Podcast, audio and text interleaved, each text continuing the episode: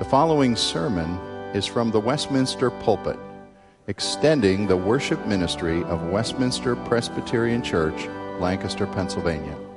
We are a local congregation of the Presbyterian Church in America. Please contact us for permission before reproducing this message in any format.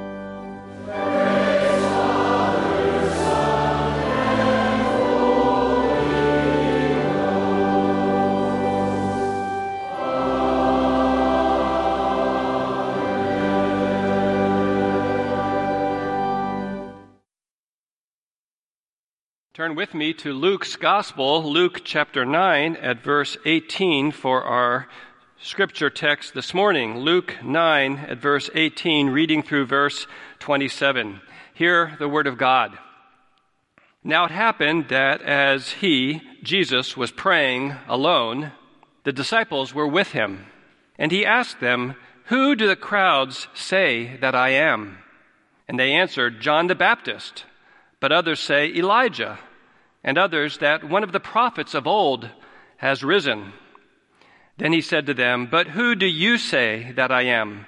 And Peter answered, The Christ of God.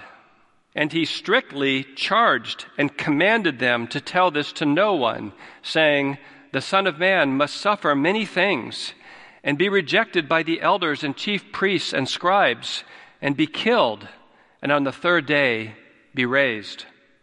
And he said to all, If anyone would come after me, let him deny himself and take up his cross daily and follow me. For whoever would save his life will lose it, but whoever loses his life for my sake will save it. For what does it profit a man if he gains the whole world or loses or forfeits himself? For whoever is ashamed of me and my words, of him will the Son of Man be ashamed when he comes in his glory and the glory of the Father and of the holy angels.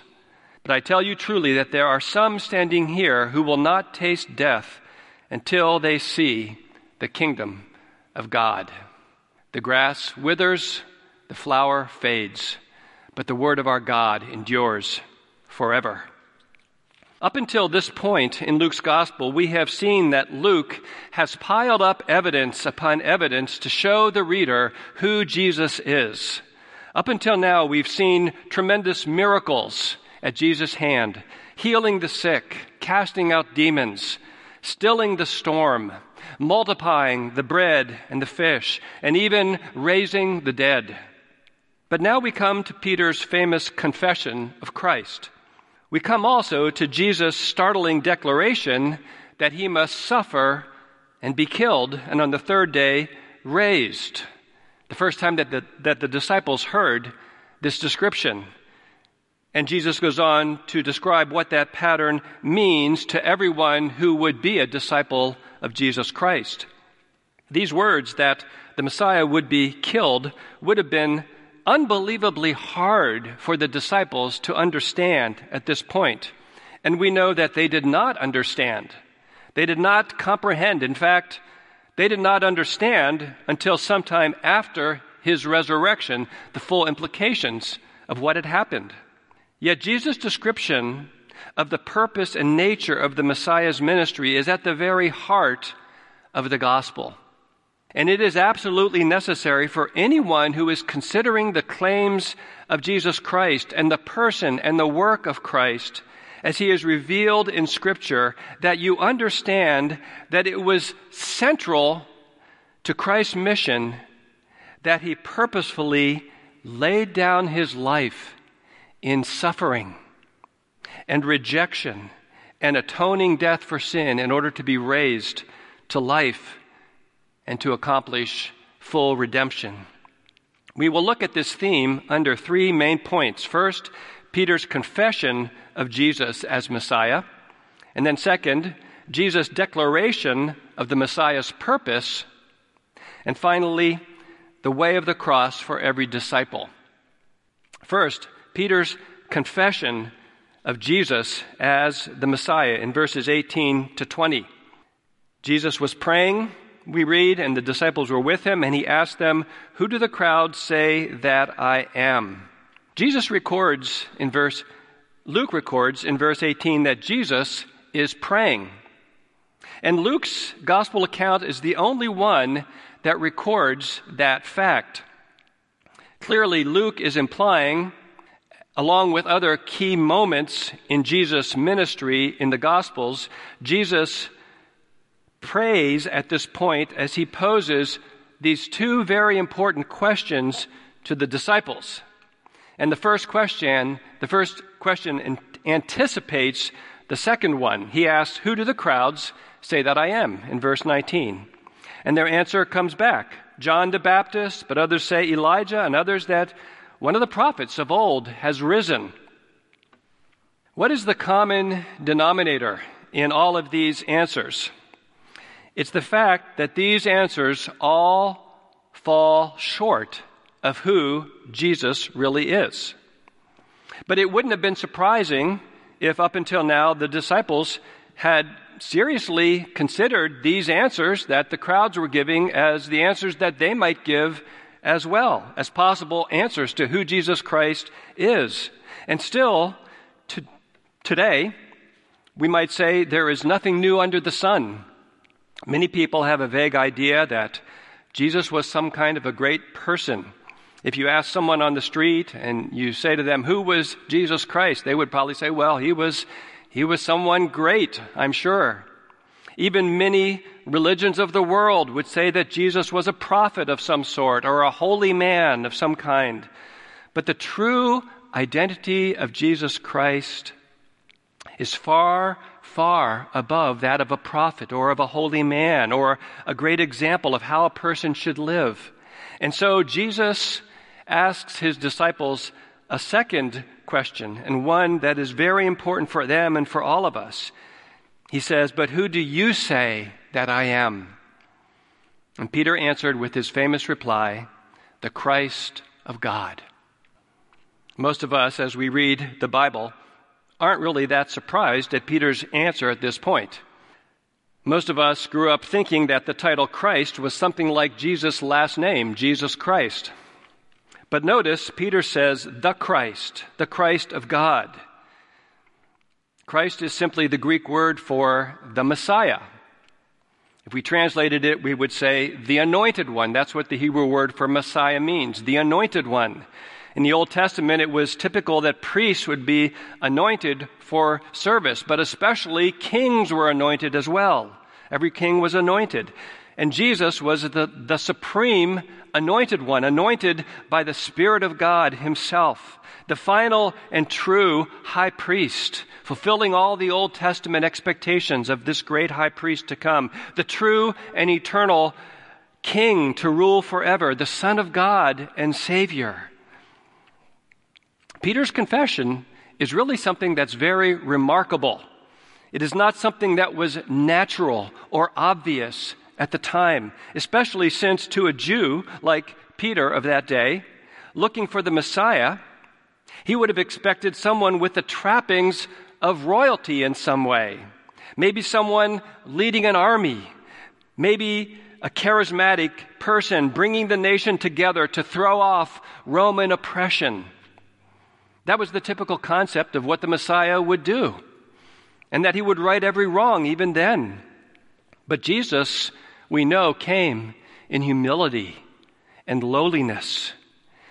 And he was already being opposed and rejected by the religious and political leaders of the time, not what they would have expected of the Messiah.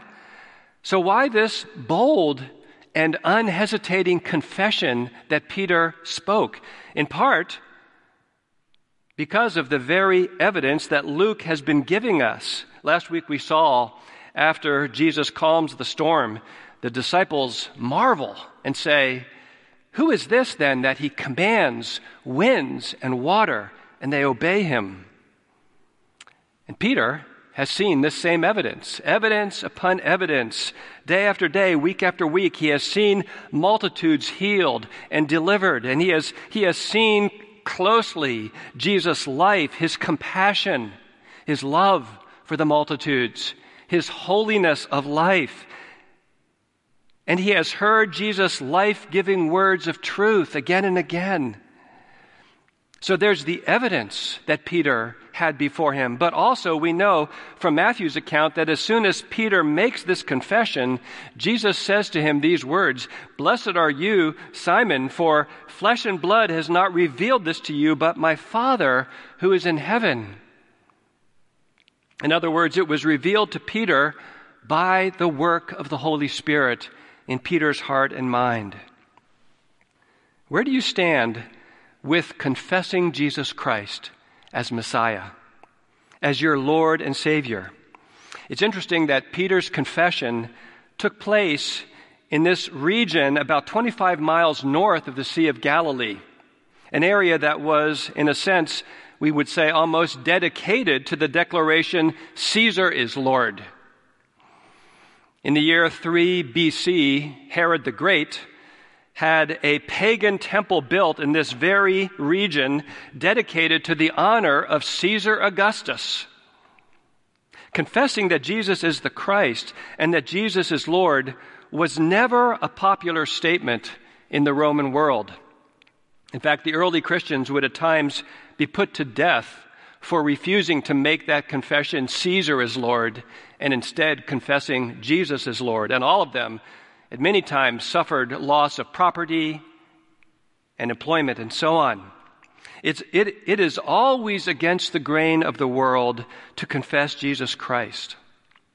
But if you struggle with doubt, look again at these two things we've seen. Look again at the evidence in the Bible as to who Jesus Christ is.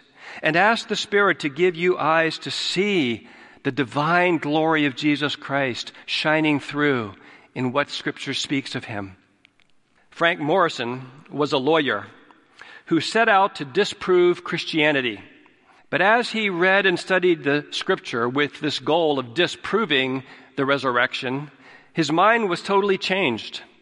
And he came to receive Jesus Christ as his Savior and Lord. And instead of writing a refutation of Christianity, he wrote the classic book, Who Moved the Stone? The stone referring to the stone that the angels rolled away to show that Jesus Christ had already been raised from the dead. And in that book, Frank Morison defended and sought to uphold the person of Christ and the reality and truth of his resurrection from the dead.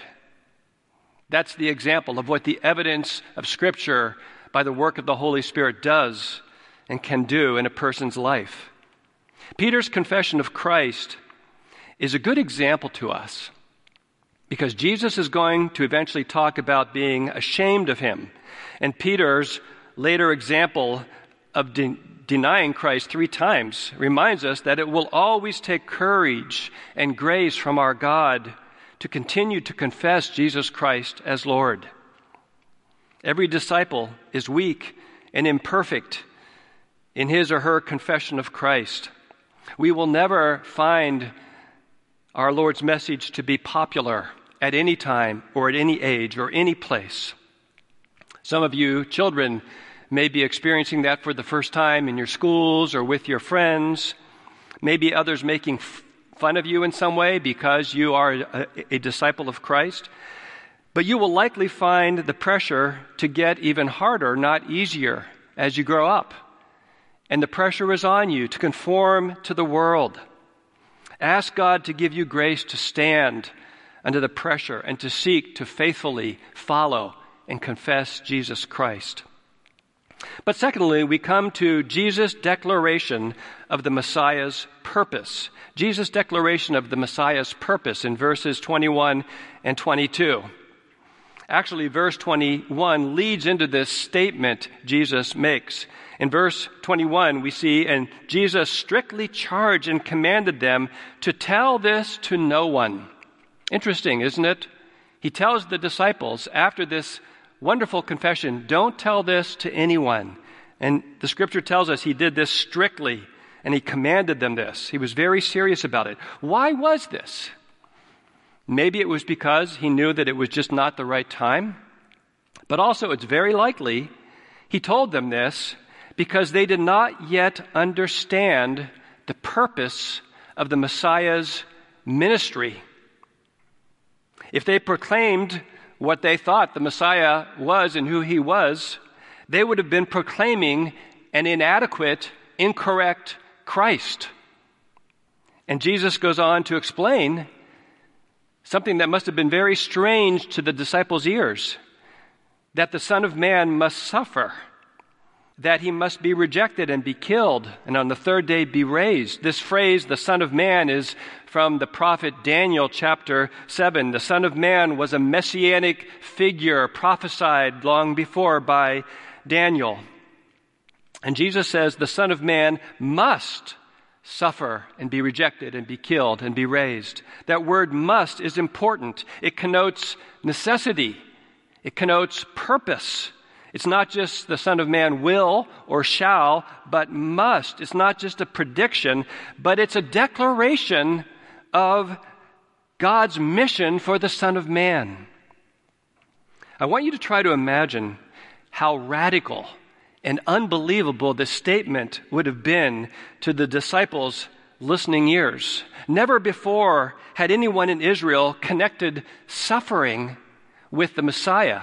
It's very familiar to us. We're very used to that idea. We just tend to think of it that way. But that was an unheard of idea, even though there were passages such as Isaiah 53 that describe the suffering servant and we know applied to the Messiah, but up to that time they had never been seen as applying to the Messiah. But Jesus is saying, My mission will be fulfilled through rejection, through hum- humiliation, through shame, the shameful death of a cross. We see here Jesus is stating the central truth of the Bible that Christ suffered and died on the cross to save sinners. And really, the rest of Luke's gospel begun, begins to unfold and flesh out this great purpose of the Messiah as Jesus sets his heart and his mind to go to Jerusalem to die. To confess that Jesus is the Christ is also, you see, to believe and to confess and to trust that Jesus died for sinners. That by the great purposes of the triune God before the foundation of the world, Jesus was sent to suffer for our sins. Jesus' messiahship, Jesus' salvation had sacrifice at its heart.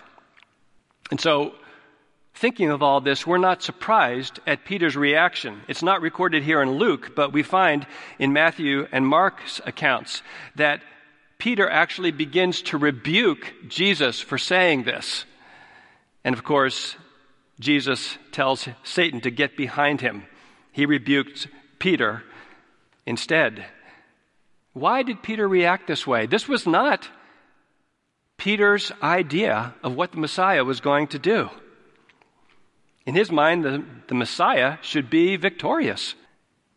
But we can't help but think probably part of Peter's reaction was also, I don't like this idea of suffering because I'm guessing that this would imply suffering for me as well. And that's not the agenda, Peter might have been thinking, that I have for my life. Don't you have the idea that uh, the disciples as they were with Jesus, especially at the beginning of his earthly ministry and before he started to talk about his death, don't you think that they had the idea that being along with him was kind of like being an advisor during a presidential campaign election time?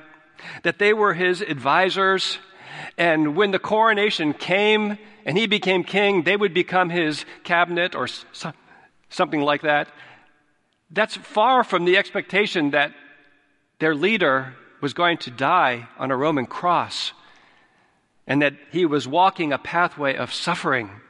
One of the common objections to Christianity and to the gospel is the question of how a good and all powerful God could allow suffering and evil in the world. We might say at this time, look at the coronavirus, what's happening in the world. I'm sure that there are people thinking and saying, Where is God in all of this suffering. That's been said over and over again. I think back to 2004, to the, to the tsunami that killed more than 250,000 people uh, around the rim of the Indian Ocean. Doesn't an event like that disprove the existence of God? The question might be stated this way with all the, the terrible suffering and evil in the world, how can it be true that the God of the Bible exists, the God that is both all powerful and all good, the God who is both sovereign and loving? How can the God, God of the Bible exist and be true with this kind of suffering in the world? Well, there are a number of ways that the Bible fully answers that question. But one of those answers relates directly to what Jesus is saying here. And that answer is this that Jesus Christ came as a suffering Savior. Yes, He will come again as the glorious King and Judge who will right every wrong and establish the new heavens and the new earth. But His first coming was this coming in deep humility and suffering and rejection. Jesus willingly and voluntarily came to suffer and die and to bear the curse of sin and to rise again for our salvation.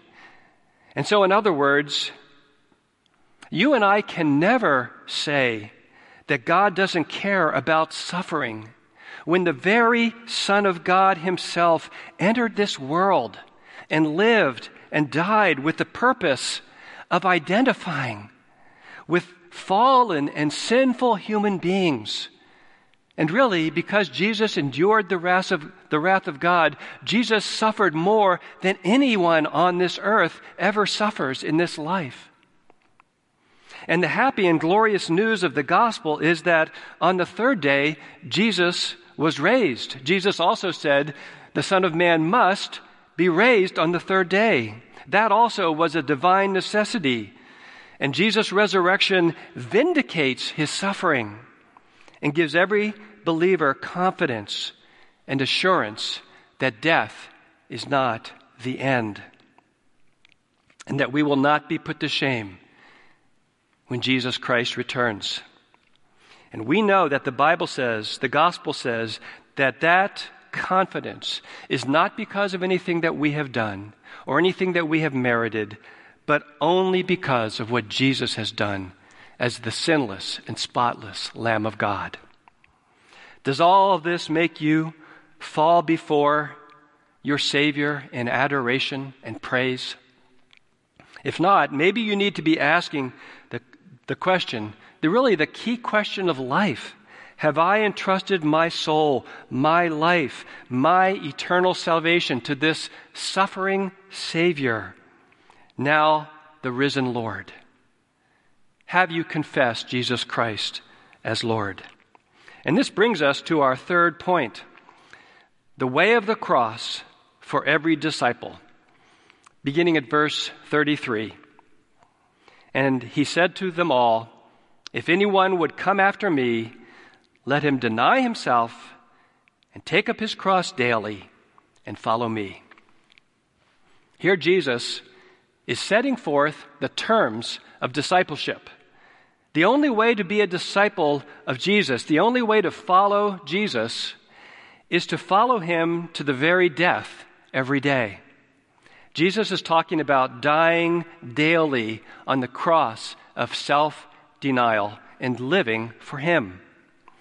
To die to selfish control of your own life, but instead following Jesus as Lord. To die to self determination and trying to somehow use Jesus to fulfill your own agenda for your life, and instead living for the will of God in obedience to your Lord Jesus Christ. Yes, we know that salvation is a free gift that we receive through faith in Christ. It is never earned, but in another sense, it costs you your very life. From now on, 1 Corinthians 6:20 says, "You belong to Christ, for you were bought with a price, so glorify God in your body." Christians belong to Jesus Christ. Look at how Jesus goes on to explain this seeming paradox in verses 24 to 25. For whoever would save his life will lose it, but uh, whoever loses his life for my sake will save it. For what does it profit a man if he gains the whole world and loses or forfeits himself? Some translations say his soul. In coming to faith in Christ, in a sense, you lose your life. You give up your life because you give your life to Jesus Christ's rule and his reign in your life. But in doing so, Jesus is saying you actually save your life. You receive eternal life from Jesus Christ. Jim Elliot, the famous missionary who, along with his small band of fellow missionaries, was killed by Auca Indians in 1956, had earlier, before his death, written this famous sentence when he considered the dangers of the missionary work that his group was doing. Children, if you're diagramming sentences in your homeschooling these days, you could try it with this sentence. It has a double negative, which makes it a bit confusing, so you have to think it through. This is what Elliot wrote He is no fool who gives what he cannot keep to gain what he cannot lose. Do you hear that? He is no fool who gives what he cannot keep to gain what he cannot lose. Really, you can see that Elliot is just paraphrasing what Jesus had already said here. What does it profit a man if he gains the whole world and loses or forfeits himself? And so taking up our cross stands at the very entrance of the Christian life. It's part and parcel of believing in Jesus Christ initially. You give your life to Him. You bow before Him as your Lord. But Jesus also says that taking up our cross is part of our daily walk with Christ. It's part of being a disciple of Christ. It means dying daily to sinful, selfish desire. And all of us, who know Christ and are walking with Him are seeking to grow by God's grace in daily dying to sin. It's really a description of the voluntary inward pain of choosing what pleases Christ instead of what pleases sinful self. Let me say that once more. It describes the voluntary inward pain of choosing what pleases Christ instead of ple- choosing pleasing sinful self. And in that sense, don't we see how following Christ in the way of the cross is very much a part of daily discipleship? It's the way we grow by the power of the Spirit to become more like our Savior day by day. Joni Eareckson, who has lived in a wheelchair for 50 years as a quadriplegic, describes the relationship between difficult circumstances and inward daily cross bearing in these words. This is what she writes Our affliction becomes that which pushes and shoves us down the road to the cross. And that's what it means to become like him in his death. Don't think that the cross is simply the wheelchair or an irritating job or an irksome mother in law. The cross is the place where you die to sin and live to God. Do you see what she's saying? Affliction drives us to the cross. Don't think of the cross as the wheelchair. The cross is the place where you die to sin and live to God. And don't you and I face lots of decisions every day to die to sin and instead to live for God? And the wonderful promise that Jesus gives is that as we confess Him as Lord and are not ashamed of Him, so He will not be ashamed of us when He comes in his glory and the glory of the Father and the holy angels. Somerset Maugham was a famous author of the 20th century. His novel of human bondage is a classic. In 1965, at the age of 91, he was still fabulously rich. And even though he hadn't written for many years, he still received over 300 letters from fans every week. In an article by the London Times, there's a description of his nephew, Robin, visiting him at his villa on the Mediterranean shortly before Maugham's death. Robin calls his uncle Willie, and here's what he says I looked around the drawing room at the immensely valuable furniture and pictures and objects that Willie's success had enabled him to acquire. I remember that the villa itself and the wonderful garden I could see through the windows, a fabulous setting on the edge of the Mediterranean, were worth 600,000 pounds. And remember, that was 1965. Willie had 11 servants, including his cook, Annette, who was the envy of all the other millionaires on the Riviera. He dined off silver plates, waited on by Marius, his butler, and Henri, his footman. But it no longer meant anything to him. The following afternoon, I found Willie reclining on a sofa, peering through his spectacles at a Bible which had a very large print. He looked horribly wizened, and his face was grim. He said, I've been reading the Bible you gave me, and I've come across the, the, the quotation What shall it profit a man if he gain the whole world and lose his own soul? I must tell you, my dear Robin, that the text that that text used to hang opposite my bed when I was a child. Of course, it's all a lot of bunk, but the thought is quite interesting all the same. What a startling assessment in the very face of eternity. Jesus is the King of glory who went the way of the cross that we might receive life eternal. That's the great news of the gospel. And the call to trust in Him and give Him our lives is the fundamental issue of each of our lives. What is that message to you? Is it bunk or is it life? Let us pray. Father, we thank you that our great and glorious Savior willingly and voluntarily set his face to go to the cross against all opposition, against all rejection, against all betrayal and misunderstanding. Thank you that he did so, that we might live. Lord, let us take you at your word and believe in his name and gladly confess him that we might look forward to this day, that day when he will come again in glory. And he will say, Well, good, well done, thou good and faithful servant. We pray in his name. Amen.